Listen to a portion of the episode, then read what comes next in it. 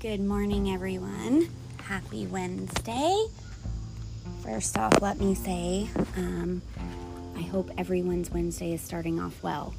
So, it's been a while since I did a podcast. Um, I started Candy's World sometime last year or maybe even the year before, but I had to take a break. I just had to remove myself.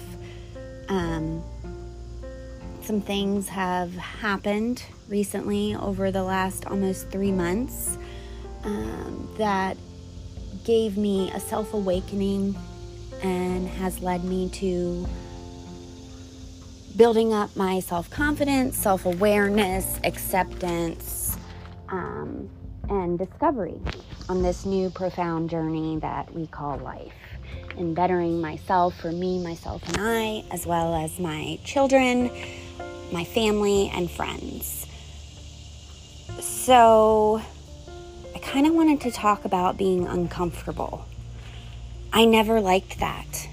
I was very uncomfortable in life, all the way back through my childhood, from what I've gathered, and piecing together every piece of the puzzle. Because let's face it, we have to go back to the very beginning and work through it lack of communication, poor communication leads to bad choices, huge mistakes that affect not only you, which is hard and shameful and puts guilt on yourself, but the ones that you love the most.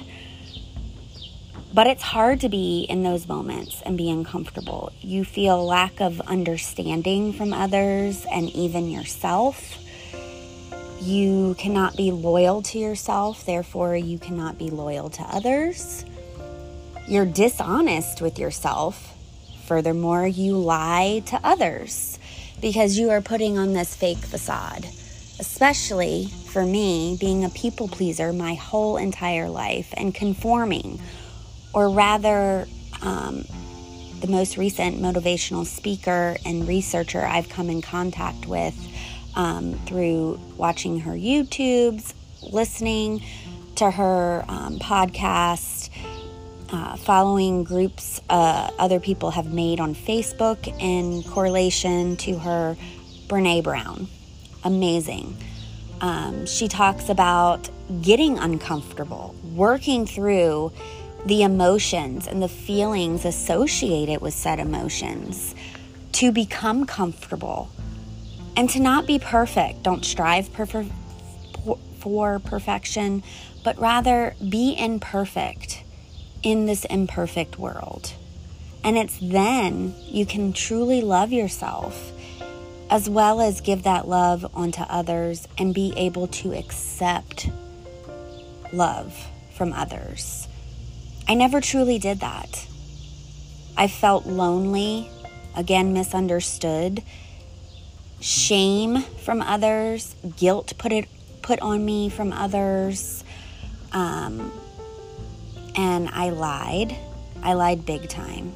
And in doing so, I made wrong choices. It wasn't until three months ago when I had a horrific um, episode accident um, that it fully awakened me to get on the better track. I will be three months sober on August 6th. Woohoo! Um, I am in extensive uh, treatment and therapy and no longer just taking my medications and calling it a day. I'm doing the other work alongside of it. But most importantly, while I have the guidance from my medical professionals and support from, you know, family and friends near and far, we have to do the work ourselves. So that means getting up every day and embracing life the struggles, the good, the bad, the nitty, the gritty. Because when we don't, we can't fully be comfortable.